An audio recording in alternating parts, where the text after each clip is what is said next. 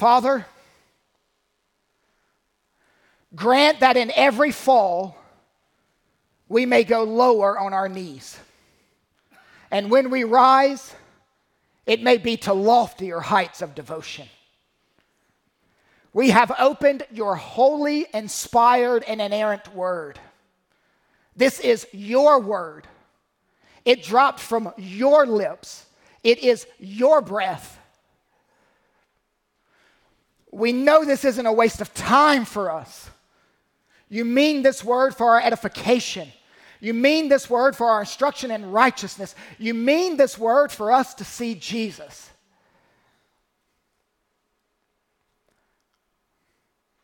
Father, we've all been in services where we felt the word grip us. And we've all been in services where we left untouched. We left untouched because we didn't want to be touched, either consciously or unconsciously. We were not ready to encounter you in the text. When we leave today, grant that we may be able to say, he touched me. We need to leave this meeting knowing that your word has had an unmistakable impact on our souls. Do this, Lord. We beg you. Do this for your own glory. This is not just my plea. This is our corporate plea. Amen. We have, friends, quite a text before us a pregnant woman, a red dragon, two beasts. The revelation of God is given to us here in apocalyptic literature. This literature sometimes communicates God's message through the use of wild, scary, imaginative, bizarre, and head scratching imagery. It's the sovereignty of God taught via sci fi. We've got quite a text before us. And we've got quite a God before us. Both chapters are battle scenes. Chapter 12, there is a cosmic battle. Chapter 13, there is an earthly battle. It's the same battle viewed from two different fronts. It's the battle for the souls of men and women, boys and girls. I intend to walk you through the cosmic battle and pull out theological truths. Then I intend to walk through the earthly battle and pull more theological truths. Let's begin the walk. Verse 1 And a great sign appeared in heaven a woman clothed with the sun, with the moon under her feet and on her head a crown of 12 stars. She was pregnant and was crying out in birth pains and the agony of giving birth. what an appropriate Mother's Day text. Don't tell me I'm not sensitive. Look at the glorious text I chose for Mother's Day. You may have noticed we don't change our preaching schedule because of American holidays. What's going on in verse 1? There's a woman giving birth, screaming. Obviously, she didn't take the epidural. this leads us to our first theological truth. When a man passes a kidney stone, it's just as painful as a woman giving birth. I'm just, I'm just kidding. Stop. Stop. Stop throwing things. Hopefully, my theological truths, unlike that one, will be rooted in the scriptures. We do have in our text a beautiful woman. She's clothed in the sun, vibrant, glowing. She is on the moon, exalted, honored. On her head, 12 stars. Striking, brilliant. What is happening in chapter 12? It's the apocalyptic Christmas story. But this is not the nativity scene we are familiar with. No baby in a manger, no shepherds rejoicing, no wise men bringing gifts. Instead, we have a woman giving birth while on the moon, a 10 horn red dragon waiting to eat the baby as it's pushed out of the womb, and a teleported male child. a woman giving birth while on the moon. Top that, Neil Armstrong. what we have here is an apocalyptic way of showing you what was going on behind the scenes when Jesus was born. It seems natural to think this woman is Mary and Jesus is the baby. I think that's half right. I think the baby is Jesus, but I don't think the woman is Mary. Here's why. In verse 17, it says that the dragon, when he couldn't kill the baby, went to make war on the rest of her offspring, the baby's older brothers and sisters. Mary didn't have any other children before Jesus was born. There were no other, no older brothers or sisters to go after. Mary had more children after Jesus was born, but not before she was a virgin. I think this woman is symbolic. It would not be the first symbolic woman we've ran across in the book. In fact, there are four symbolic women in Revelation. We've already dealt with one in the church at Thyatira, Jezebel. The Roman Catholic Church, some of you have a background there, the Roman Catholic Church believes this is the Virgin Mary and it's showing you her elevated status. But Mary didn't give birth on the moon, nor did she flee to the wilderness, nor did she have two wings. I will not deny that Mother Mary is a type of this woman, but not exactly this woman. I'm inclined to believe, along with a host of other scholars, that this is not Mother Mary, but Mother Israel. I see this as a symbolic woman, as a representation of Israel. Jesus is the seed of Israel. She had 12 stars on her head. Think of the 12 tribes of Israel. Israel is often represented as a travailing pregnant woman in the Old Testament. Isaiah chapter 26, verse 17 says, Like a pregnant woman who writhes and cries out in her pains when she is near to giving birth, so were we because of you, O Lord. We were pregnant, we writhed. Same story in Isaiah 54, same story in Isaiah 66, Hosea 13 13, Jeremiah 4 31, which says, For I heard a cry as of a woman in labor, anguish as of one giving birth to her first child, the cry of the daughter of Zion, gasping for breath. Micah 4:10 and Micah 5:3 pick up the same imagery. What I am attempting to point out to you is that in the Old Testament, Israel is frequently pictured as a pregnant woman giving birth. God promised that the nation of Israel would give birth to the Messiah, and they did. Verse 3 And another sign appeared in heaven Behold, a great red dragon with seven heads and ten horns, and on his heads seven diadems. Look at verse 4b. And the dragon stood before the woman who was about to give birth, so that when she bore her child, he might devour it. this freak has seven heads and ten horns. Now, three of the heads must have more than one horn. Seven heads, ten horns. He also has crowns, seven of them. You can't draw this and make it look right. The crowns don't fit comfortably. The dragon appears as ugly as the woman is lovely. The author does not leave us in doubt about the identity of this monster. 13 times in Revelation, Satan is called a dragon. This red dragon is none other than Satan himself. He's a monster, an ugly one, a mean one, a murderous one. Are you shocked that the monster is trying to kill a baby? Satan hates babies. Abortion is his work. This imagery is meant to be grotesque. Will the swaddled infant survive the machines of terror?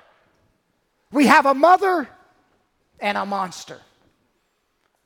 This is a symbolic scene that represents an invisible drama. Let me say that again. This is a symbolic scene that represents an invisible drama. The mother is Israel, the people of God. The monster is Satan, the enemy of God. Which leads us to our first theological truth Satan's main target was to eliminate the Messiah. The entire Bible is one unfolding history of Satan attempting to eliminate the seed of the woman, the Messiah. He did it by attempting to eliminate the Israelites, kill that people group, and there will be no Messiah. So we find in the Old Testament nation after nation after nation attempting to destroy God's people. So God's Messiah would not be born. Satan tried, Satan failed. The nation of Israel marched on, beaten, bloodied, bruised, but marching on. Satan again tried to eliminate the seed of the woman when Jesus was an infant. Herod was a mere pawn in the talons of the dragon to order the slaughter of all infants in Bethlehem. Satan tried, Satan failed, baby Jesus escaped. Satan continued his rage against the Messiah just before Jesus launched his public ministry. Jesus went into a desert, and there Satan tempted him for 40 days. Jesus sins once, it's over. The baby is eaten. Satan tried, Satan failed. Jesus proves to be the sinless one. Where Israel failed in the desert, Jesus didn't. He's the true and better Israel. All of Satan's wicked efforts culminated at the cross. The dragon turned a disciple, Judas. He turned a people, ethnic Israel. He turned a criminal loose, Barabbas. And he chained and crucified Jesus. Jesus hangs on a cross. The dragon rages against him. This is it. He's finally going to consume the male child. He's finally going to thwart the plan of the Father. Jesus faced violent antagonism his entire life. The pinnacle was here on the cross. The dragon is poised to eat him. What happens? Verse 5. She gave birth to a male child, one who is to rule all the nations with a rod of iron. But her child was called up to God and to his throne. See, Satan launched an all out attack because the birth of the lamb inaugurated the death of the dragon. A full cradle and an empty tomb spelled his doom. Satan's attempt to kill God's child, to eliminate Israel's chosen seed, is thwarted because the child is snatched up to God we have in this text a mention of the birth and ascension of Jesus Christ. It moves from the birth and to the ascension in one fell swoop. It, however, skips the death and resurrection. Why? Well, the seven churches have the gospel records. Uh, this is meant to be a short, graphic, grotesque, apocalyptic truth that the Messiah escaped the dragon's attempts. A baby who can't change his own diaper against the machinery of Satan. How is that possible? That's the point. This text is speaking about supernatural protection. If the dragon eats that baby, you're in hell forever. If the dragon destroys Israel before the Messiah comes from Israel, you have no hope of salvation. Verse 6 and the woman fled into the wilderness where she has a place prepared by God. Now, after reading verse 6, we're left wondering why is the woman fleeing? Now, I want you to jump to verse 13. I'm going to read these verses out of order because what we have in this chapter is the same story told two different ways. Verses 1 through 6 is the short version of the story, verses 7 through 17 is the long version of the story. Instead of, instead of telling the story two times, I will tell it once and pull from both, both the long and short version. Verse 13b The dragon pursued the woman who had given birth to the male child. Church, who now becomes the primary target of the dragon's attack? The baby is snatched up to heaven. Now the dragon turns his face to the mother. The dragon is chasing the woman who just gave birth. Now we know this is symbolic. Ain't no woman giving birth and going, oh, baby's out. Let me take a run. this is speaking of Israel. Israel is running. Or more pointed, the messianic community is running. I think this is ideal Israel meaning the people of God are one throughout the redemptive history. The early church did not view itself as discontinuous with faithful Israel. The first readers are hearing this read to them in the seven local churches, and they are knowing that this is pointing to them. The dragon is now after them. Historically, Israel spent a lot of time in the wilderness, and so will God's ideal Israel, the church. The hostility that was geared toward the child, she will now share in. Which leads us to our second theological truth. The dragon is now hell bent on destroying the church. The existence of this enraged red dragon, it's no sci fi thriller. It's called Monday for the local church. It's not a movie, it's reality. The great red dragon stands behind all the persecution that these seven local churches were facing. Since he couldn't destroy Jesus Christ, the dragon will destroy his church. He attempted to kill Jesus, it didn't work. So now he'll go after his followers. D.A. Carson, speaking 17 years ago, said 160,000 Christians have been martyred each year over the last 10 years. The dragon is still persecuting the church. A woman in India watches her Christian sister dragged off by Hindu nationalists. A Christian man awakens in a North Korean prison camp. He awakens just to be beaten unconsciously once again. A group of children laugh and play as they enter the building where their church meets in Sri Lanka. Moments later, a blast. They're all killed by a bomb. Verse 15 the serpent poured water like a river out of his mouth after the woman to sweep her away with the flood. The dragon wasn't able to eat the son, so now he's trying to drown the woman, make her riverborn. The dragon vomits a river out of his mouth. This is an attempt of the dragon to exterminate the church. This would have been familiar language to these original leader, readers. They read their Old Testaments. They knew that persecution was likened to menacing waters. Isaiah 28, Psalm 18. Look at verse 16 of our text. But the earth came to the help of the woman, and the earth opened its mouth and swallowed the river that the dragon had poured from his mouth.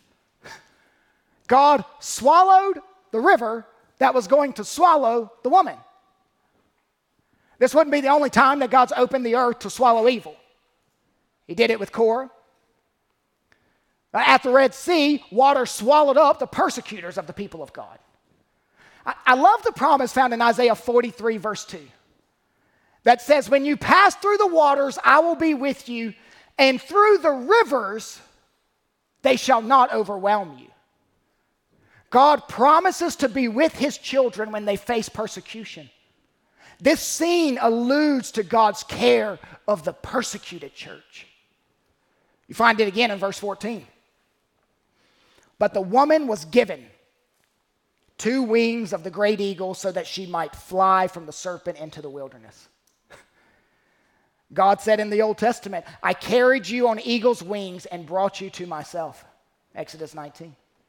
Look at verse 17. Then the dragon became furious with the woman and went off to make war on the rest of her offspring, on those who keep the commandments of God and hold the testimony of Jesus. Now, church, I contest that the woman and her offspring are both God's people. Uh, multiple symbols pointing to the same source that's common in apocalyptic literature. Satan is at war with all Christians. How long will the dragon chase the woman? persecute the church? Well, that's our third theological truth. And it's this the length of this conflict has been predetermined. Predetermined. You find a, a hint of that in verse 6 and 14. Verse 6 The woman fled into the wilderness where she has a place prepared by God in which she is to be nourished for 1,260 days. Verse 14 But the woman was given the two wings of a great eagle so that she might fly from the serpent into the wilderness to the place where she is to be nourished for a time and times and half a time. Now, 1,260 days 42 months, a time and times and half a time. Last week, you saw the numbers 1,260 and the 42 months. Already in our text, you've seen the 1,260 days. Later, you will see 42 months. And here, for the first time, you see a time and times and half a time. This is three different ways of describing three and a half years. 1,260 days is three and a half years. 42 months is three and a half years. A time and times and half a time is three and a half years. So, the persecution of the church will only last for three and a half years, right, Kyle? I say no. I contest that when the original readers heard these numbers, they thought not of a length of time, but a kind of time, a time of persecution. I take this as the standard symbol for a limited period of time. Now, just like in math class, let me show my work. When Israel escaped Egyptian bondage and went into the wilderness, they set up 42 encampments. Elijah shut off the rain for 42 months, three and a half years. Antiochus Epiphanes, about 30 years before these churches received this letter, laid waste Jerusalem and sacrificed pigs on the altar. You want to know how long it lasted? It lasted for three and a half years. You tell me, church, what is the most common number in Revelation? I'm going to count to three and, and then let's all say it together. All right? You're going to need to know this. There's a test at the end of Revelation. I'm giving you pre, pre-test here. All right. What, what, what is the number? One, two, three, seven. seven. Three and a half is a broken seven. It's a time of brokenness and persecution. See if this rings a bell with you. Lincoln's Gettysburg Address, four score and seven years ago. You, you know that, right? It's embedded in your mind.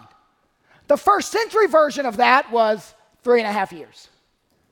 Uh, they, they could have finished it for us 1,260 days, 42 months, a time and times and half a time. Kevin DeYoung, Jim Hamilton, Tom Schreiner, Sam Storms all believes this refers to a period of time between Jesus' death and resurrection and his second coming. It's a time of tyranny, eschatological crisis, and we're in it. We're in the three and a half years, the 42 months, the time and times and half a time. Everyone since Jesus has been in it. It's a time when the people of God face intense persecution. It's a time when we're chased by the, the great red dragon. Anyone after the resurrection of Jesus Christ is in the 42 months. That's including, hear me, church, put it in context, that is including the seven churches to whom this letter is addressed.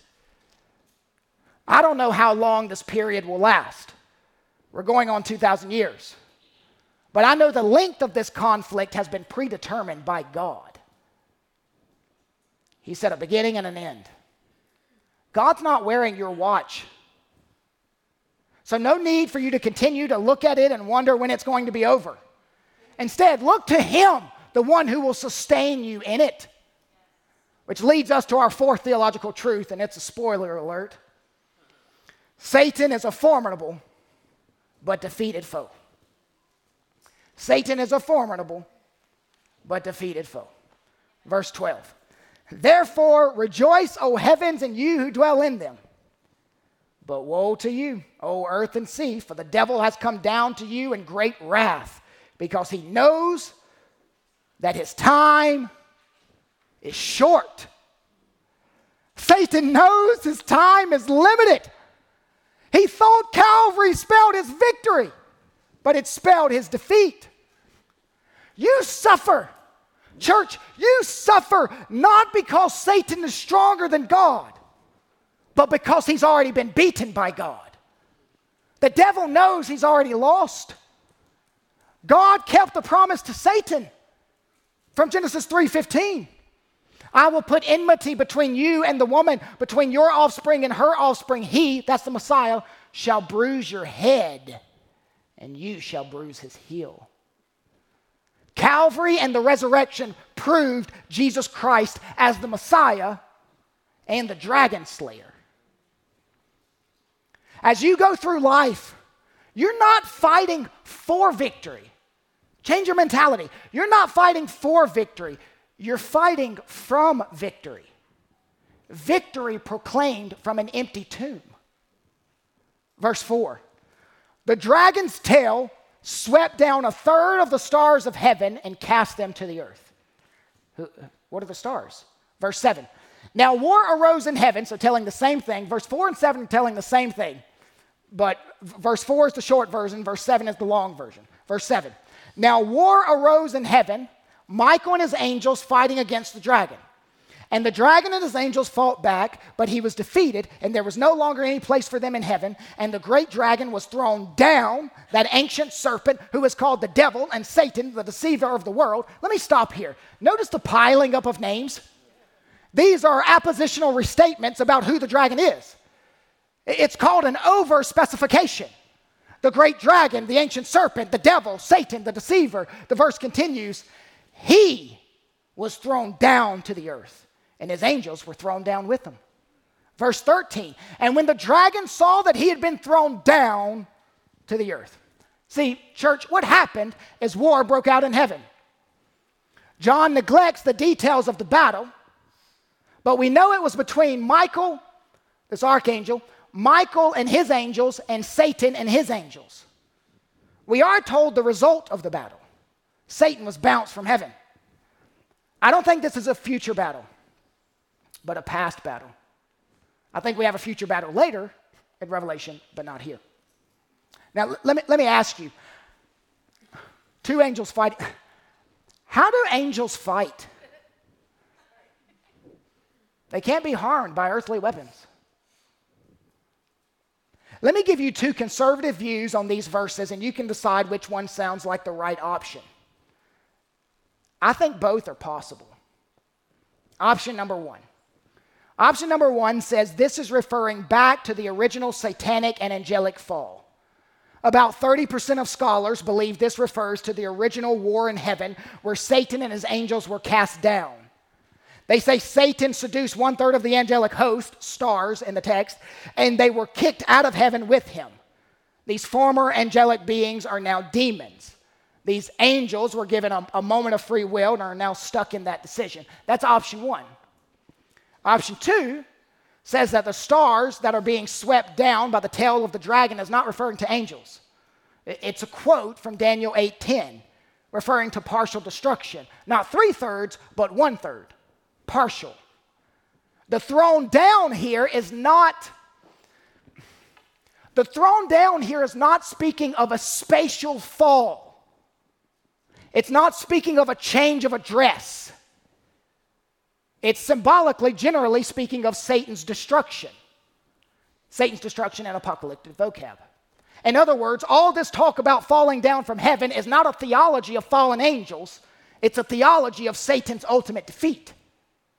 Now, those are the two options. I don't think either one does harm to the text. I lean toward option two. Verse 10. And I heard a loud voice in heaven saying, now, the salvation and the power and the kingdom of our God and the authority of his Christ have come. For, you may want to note this, the accuser of our brothers has been thrown down, who accuses them day and night before our God. The title, Accuser of the Brothers, implies the rather chilling intention of our chief enemy to bring a legal charge and accusation against us. Satan's role of accuser has a long history, but it appears that he can no longer accuse believers. It appears from this text that he's lost that place of accusation. We know that he had it at one time. We even know that he had it after the original fall from heaven. We know that he had it because he accused Job to God. Now, I say this loosely. I say this loosely because there's mystery here. But there was a time when God permitted Satan to lodge complaints against the people of God. That's recorded for us in the book of Job. Satan was sleeplessly vigilant about this.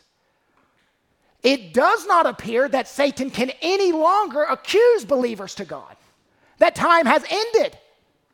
Well, what ended it? Maybe the death and resurrection of Jesus Christ. Believers are free from sins forever, free from guilt forever. Satan now accuses us to ourselves, but does not accuse us to God. Christ's work removed the basis of his accusations. Satan is disbarred, disbarred from God's courtroom. He could enter it for a time, but no longer. He lost his place as the accuser of God's people. Christ's atonement for sin stripped Satan of his accusatory power. Jesus defamed the red dragon. That's chapter 12. It's a cosmic battle, uh, more behind the scenes. And then we'll look at chapter 13 now, and that's an earthly battle. That's out in the open. The previous chapter ended with the red dragon. You may remember from our reading uh, at the beginning of the service. Uh, the previous chapter ended with the red dragon standing on the shore contemplating his failures. He's taking a little walk on the beach. Yeah, well, what's his purpose? He stands on the shore to call up his hellish workers from the same abyss he came from. He calls the, the first beast from the sea. The sea was always a, a place of chaos in the Bible. Two beasts. There is a beast described in verses 1 through 10. He's most often referred to as the Antichrist. There is a beast described in verses 11 through 18. He's most often referred to as the false prophet. Now, I want you to notice I have question marks by the term Antichrist and by the term false prophet. I'm going to explain that later. But before we run down that path of attempting to identify these beasts, I want you to see the big picture. Who do we have standing on the beach? We have the red dragon, the Antichrist, and the false prophet. It's the unholy trinity. You will discover as we walk through chapter 13, they parody the Trinity. They are a mock Trinity. The Antichrist parodies Jesus Christ. He's a messianic pretender, a fake Messiah. He's an imitation lamb. You will see that clearly in about three minutes. The false prophet parodies the Holy Spirit. He's a copycat spirit, a cheap imitation. He exalts the Antichrist like the Holy Spirit exalts the true Christ. The false prophet seals unbelievers, and the Holy Spirit seals true believers. Now let's look at the first beast, verse 1. And I saw a beast rising out of the sea with ten horns and seven heads, with ten diadems on its horns and blasphemous names on its heads. As this beast Church, as this beast ever so gradually arises from the dark, watery home, we see that he has 10 horns, seven heads, and 10 crowns. He bears a striking resemblance to the red dragon. He's the dragon's image bearer, he's Satan's knockoff. He has, he has seven heads. He's a complete monster, perfectly hideous. He's the devil's son, the devil's incarnation. Verse 2 goes on to further describe his appearance. And the beast that I saw was like a leopard. Oh, now we know what he looks like. Its feet were like a bear's. Wait a minute, what? And its mouth was like a lion's mouth. We're at three animals now? And to it, the dragon gave his power and his throne and great authority. It's part leopard, part bear, part lion, and part another animal that has 10 horns. Is this ringing any bells? Daniel 7 would be flashing in the minds of the first readers. There in Daniel 7, it was four different beasts. But here we have a combination of all four beasts. This is a hybrid beast. Here, John transcends Daniel. He goes beyond Daniel. It's his burden to say something more than Daniel said. Verse 3 And one of his heads seemed to have a mortal wound, but its mortal wound was healed, and the whole earth marveled as they followed the beast. This beast has seven heads, but one of the heads has a mortal wound. It's fatal. The beast should die. However, this beast survived the mortal wound. He came back to life, if you would. The masses marvel at this miracle. He, he wasn't just rumored to be alive like Elvis or Tupac, he really survived the mortal wound. This is a faux resurrection. The red dragon and this hybrid beast somehow faked the crucifixion and the resurrection. In, in the Greek, it is so clear that you are to compare this beast with the slain lamb. The text repeats the same language the lamb standing as though it had been slain. Here, the beast standing as though it had been slain. He's the great counterfeiter, the great impostor. Now, some scholars believe it's possible the audience of this letter thought of Nero while hearing this.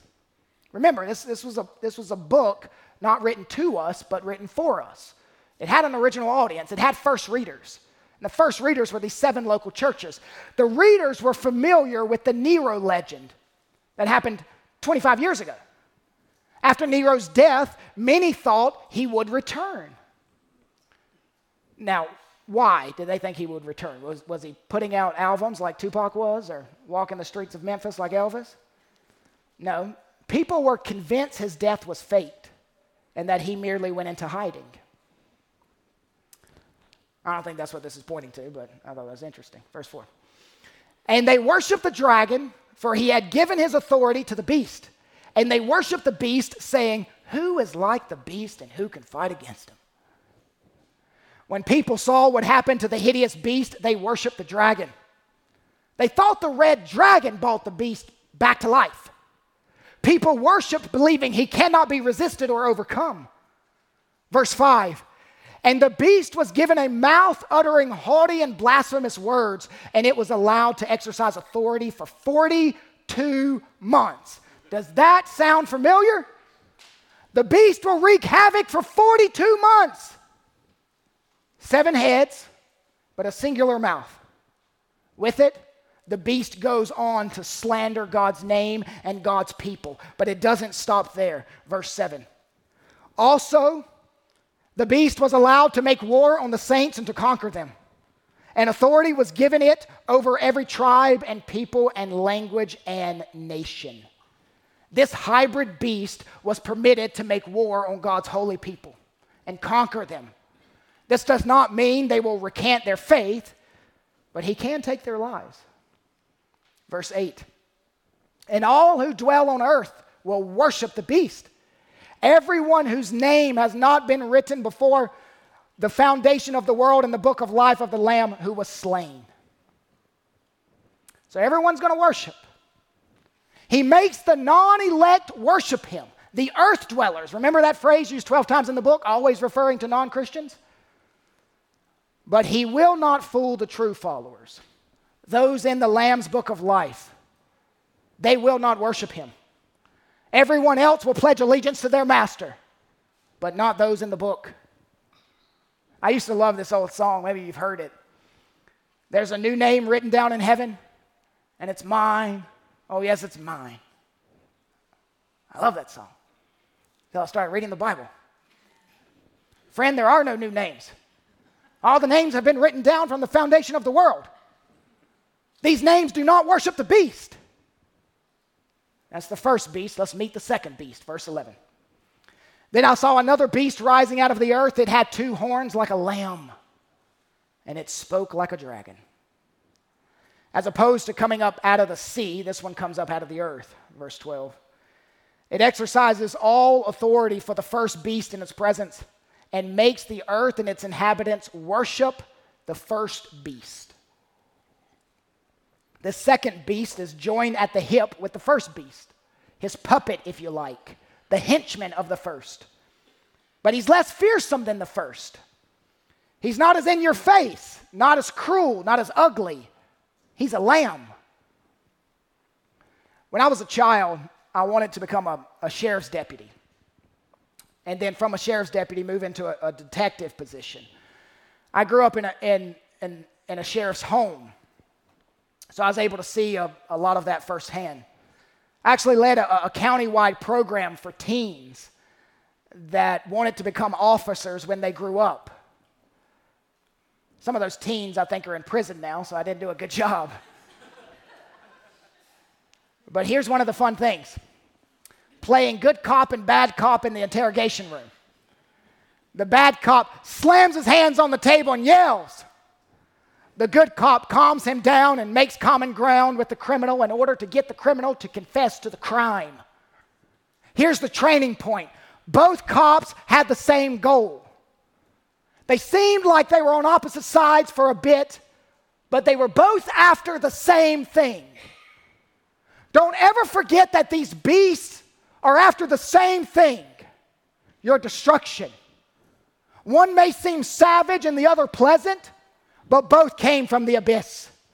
The first beast literally kills Christians, and the second beast is more friendly, simply tries to teach them doctrine, which leads to their spiritual death.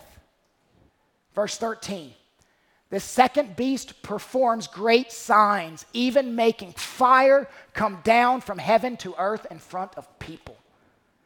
This beast has the ability to perform spectacular signs dazzling people with these seeming miracles. These signs make people open their mouths and open their ears. The second beast even made an image of the first beast, and the statue came to life. Verses 14 and 15. Now, some believe this is trickery, others believe otherwise. The pervasive influence of this second beast is huge. He's not swaying certain pockets of society like just the gullible or just the poor. No, look at verse 16. He causes all, both small and great, rich and poor, both free and slave, to be marked on the right hand or the forehead. He's convinced people from all walks of life to show public allegiance to the dragon. They do this by putting something on their right hand or on their forehead we are told in the next verse whoever does not have this mark on their right hand or the forehead will face economic discrimination. They will not be able to buy food or medicine or gasoline. They will not be able to rent apartments. No one will engage in, in any trade without the mark. Leaves us with the question what is the mark? Mounce says religious tattooing in this day was common so maybe it's a tattoo. I was surprised and, a, and a bit disappointed to read John MacArthur say this could be a barcode implanted in your skin that someone can scan and it will go to a central computer system. But, church, we all know what the mark is it's the COVID vaccine. I'm, just, I'm just kidding. It's GMOs. Here's what it's talking about those who identify as Christians will not go along with this religious system of the beast. Therefore, they will face economic and social consequences. These seven churches, The recipients of this letter were already facing that. Remember in Thyatira, the trade guilds? They would kick Christians out. Each guild, they had like a plumbing guild, a metal guild. Each guild was dedicated to a patron god. They held special banquets in honor of that god. They sacrificed meats to that god and then all ate it. Their, if their business prospered, it was their God who was given the credit. If their trade took a hit, they wondered if someone in the guild stopped honoring the God. It became nearly impossible for Christians to work a job and be loyal to Christ at the same time. But it still leaves us with the same question what is the mark? I think this is an ancient reference to the Shema in Deuteronomy 6 4. The Shema is this Deuteronomy 6 4. Hear, O Israel, the Lord our God, the Lord is one. You shall love the Lord your God with all your heart and with all your soul and with all your might. Now, now that was it. And then there's further instruction. And these words that I command you today shall be in your heart. You shall teach them diligently to your children, and you shall talk of them when you sit in your house, and when you walk by the way, and when you lie down, and when you rise. Notice this. You shall bind them as a sign on your hand, and they shall be as frontlets between your eyes. The ancient Shema was written on the right hand or the forehead of people as a symbol of devoting all of your thoughts and your actions to the one true God. It was a symbol to devote all your thoughts and your actions to the one true God. It was an ancient prayer of allegiance. Here, instead of having the Word of God on their right hand and their forehead, you have this mark. Symbolic to show these people's allegiance. Their thoughts and actions are devoted to the beast. That's what it's saying. Their thoughts and actions are devoted to the beast. You can't see the mark right now on people's forehead. It's invisible, if you like. It's, it's symbolic language to identify the people that follow the dragon. Now, no verse in Revelation has received more attention than this next one. Verse 18. This calls for wisdom. Yeah, you can, yeah, every verse in Revelation does that but especially this one. This calls for wisdom. Let the one who has understanding calculate the number of the beast, for it is the number of a man, and his number is 666. So, this is why some of you have, have been taught that 666 will be tattooed on the forehead of people in the end times. Remember, it is, it is my belief I think we're already in the 42 months. We're already in the 1,260 days. We're already in the time and times and half a time, the three and a half year symbolic period. I think the 666 is happening now. And, and I want you to understand here because this is referring to the first beast, but it's in the, it's in the second beast section. The second beast is putting 666 on the forehead of, of the people. But 666 is the number of the first beast, often called the, the Antichrist. Now, this has led to wild speculation about the identity of this Antichrist. People have used a po- process called gematria. Gematria assigns numbers to letters in the alphabet. Thus, every name yields a number. Now, let me take you back histori- historically. There was a, a graffiti from Pompeii that read, I love her whose number is 545. It's romantic, isn't it? I love her whose number is 545. So, so people read this and they think, oh, this is an invitation for us to work backwards find out who this Antichrist is. Now, if we did this in our alphabet, it would be like this A equals 1, B equals 2, C equals 3, D equals 4, E equals 5, etc. And then there's a way you would add up all the numbers of the first name to equal 6, and then add up all the numbers of the middle name to, to, to equal six. It gets really mathematical. Uh, in our alphabet, people have said that the Antichrist was, was Ronald Wilson Reagan. Using this has, has led people to say that the 666 is the name of Nero. But that, that really makes no sense. The, the readers would have to know to transliterate from Greek to Hebrew in order to get this 666, which is really un- unrealistic for their education levels.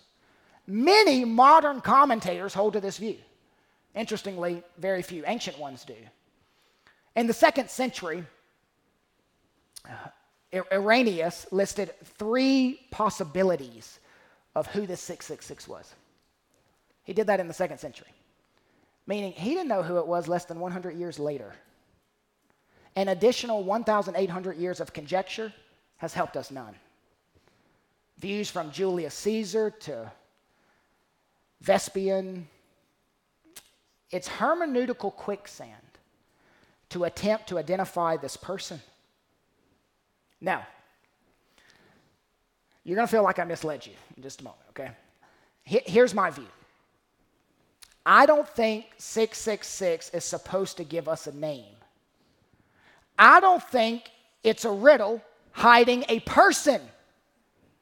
You know why? Because Gematria 666 produces all sorts of names. All sorts of names. That's why there's all sorts of crazy conspiracies about who the Antichrist is. It does not tell us much if the key fits the lock, if the lock accepts almost any key. The man's name is 666. Now, here's my belief the man's name is 666, not 777. Yes, you get a gold star right here on the front row. I see this as a number of counterfeit perfection. It falls short of perfection. In other words, the beast is human, not divine. Now, G.K. Beale says the beast is good enough to deceive many, but not good enough to displace Jesus. He's trying to be 777, but he's only 666. The best the unholy Trinity can do is mock, which leads us to our fifth theological truth. Does the first beast point to the Antichrist, and does the second beast point to the false prophet? I don't think it's harmful to refer to this beast as the Antichrist. There are definite Antichrist things going on with him. But I hesitate to give this title, Antichrist, to the first beast for two reasons. Reason number one, the word Antichrist does not appear one time in the book of Revelation. That surprise you? Antichrist, the word, is used five times in the Bible, none in Revelation, all mentions in 1st and 2nd John. Reason two, I, and this is where you're going to feel like I misled you earlier. Reason two, I'm not convinced this is one particular person. I think this is pointing to a political empire. In Daniel 7, the beasts each represented an empire, a, a kingdom. Uh, you remember the, the four beasts the, the, the, the, leopard, the lion, the bear, and then this mystery beast with, with 10 horns. The four beasts in Daniel 7 represented political empires, four to- totalitarian states. If this hybrid beast does not represent an empire or a kingdom, it would break that progression. The first readers knew Daniel 7. They knew each beast in that text represented an empire. And now they see one beast that combines all of those beasts. They probably think the beast is Rome. The current manifestation of the beast was Rome, but we must not limit it to Rome. There were many beasts before, and there will be many beasts after. There were many kingdoms before, and there will be many kingdoms after. Mounce, Bauckham, Beale, Hamilton, Schreiner all believe it's not pointing to a person, but an empire. I see the first beast representing a political system of evil that will continue to manifest itself. This is speaking of a corrupt, oppressive state. And you say, well, what about the first beast dying and coming back to life? There will be times when we think the evil, corrupt, oppressive states have ceased and, and then they will reappear, re- resurrect. The, the dragon, the red dragon, has his pharaohs and then they pass off the scene. But he's ready with Caligula and Nero.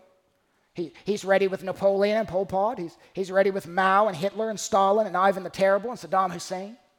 Totalitarianism or evil, corrupt, oppressive governments, defeated ones always come back around.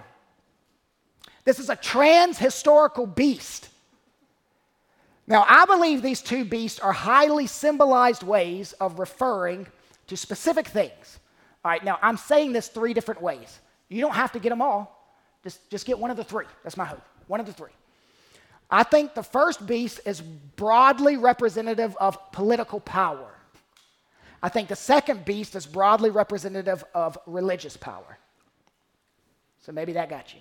If not, I'll say it another way.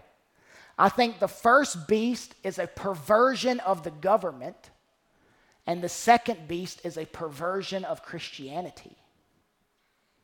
Another way. The first beast is the devil institutionalized. The second beast is the devil spiritualized. Here's what I'm trying to say the first beast is anti Christian government. It's anti Christian government. The second beast is anti Christian religion. Both attack Christ and his church, which leads us to our sixth theological truth. The temptation to compromise will be great while living under the reign of the first beast. The problem with human government is that it's governed by humans. Government is instituted by God. This is not an anti government text. We are, we are not anarchist. Government is a gift, but we are not ignorant that it is often used as an instrument of evil when God intended it to be used as an instrument for good. When you, church, refuse to be poured into the jello mold of the world, you will receive pushback. Mark it down. There will always be a price to pay for those who do not worship the beast of this world. You will be pressured. But do not be intimidated by brilliant people who are utterly in the dark about the central purpose of the universe. Do not long to be a part of this world with its alluring promises. Be willing to have your academic tenure denied. Be willing to be ostracized at work. Be willing to be laughed at because you're the only person not following the beast. I didn't read this in the exposition, but verse 10b says, Here is a call for the endurance and faith of the saints. You could put that phrase over every chapter in Revelation, especially these two. Here is a call for the endurance and faith of the saints. These chapters call for you to endure. The woman and her offspring will not be eradicated. Some may die, some will suffer, some will prove to be imitators, but we will not be eradicated. When your faith begins to fail, remind yourself of this. Over and over, remind yourself of this. You never have to fear the beast if you belong to the Lamb. You never have to fear the beast if you belong to the Lamb. Which leads us to our seventh theological truth. Beware of superficial resemblance to true Christianity by the second beast. You remember that second beast, right? He, lo- he looked like a lamb. Church, we need to point out this beast as often as we see him. He's a minister of propaganda. Jesus foretold of false teachers who would, with displays of signs and wonders, deceive. Now, this could be in the form of those so called faith healers and miracle workers in our generation, or it could be more subtle. Accept Jesus as Savior now, and later, if you choose, submit to Him as Lord. What? Everywhere in the Bible, Jesus demands exclusive loyalty and worship. Are you worshiping a faux Jesus? I no longer ask the question, Are you worshiping Jesus? Are you worshiping a faux Jesus, a cheap imitation? Just because someone claims to be a Christian doesn't mean they are. The tricky thing is, they may even look like a lamb. Jesus commanded you to be aware, to beware of false teachers in sheep's clothing. Not everyone who preaches a false gospel will have a terrible personality or a terrible demeanor. Sometimes they will be extremely likable, and you kind of just want to hang out with them. Now, the last theological truth is this it's the eighth. Everyone is sealed. but not everyone bears the same seal. Everyone is sealed, but not everyone bears the same seal. Or you can say it this way everyone has a mark, but not everyone has the same mark. God has sealed his. God put a mark on them.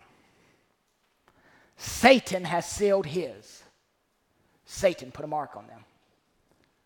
Satan's mark is a clumsy counterfeit, but it is a mark. Everyone that doesn't have God's mark will face his wrath. And hear me everyone who does not have Satan's mark will face Satan's wrath. The question is whose wrath do you want to face? The beast is going to do what the beast does, and the sovereign is going to do what the sovereign does. To those of you who are not Christians, I want to be very frank with you. We Christians consider you deceived. It may be a shocker to you. We Christians consider you to be deceived. You say, Kyle, I'm, I'm neutral. I'm not following God or the dragon. I'm not following Jesus Christ or the Antichrist.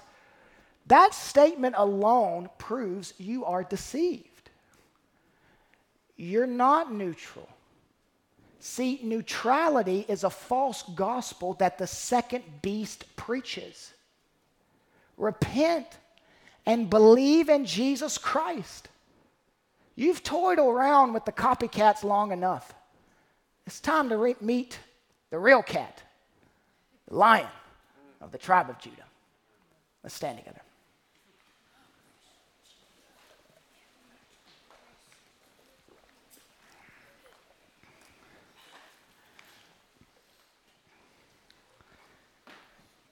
Father, we leave this text thanking you that you did what we begged of you to do when we first entered the, entered the text. We begged of you to meet with us. And on the other end, you have met with us. So we want to give you glory for this. We want to give you glory for answered prayers. What a text. What a God. Church, let's sing.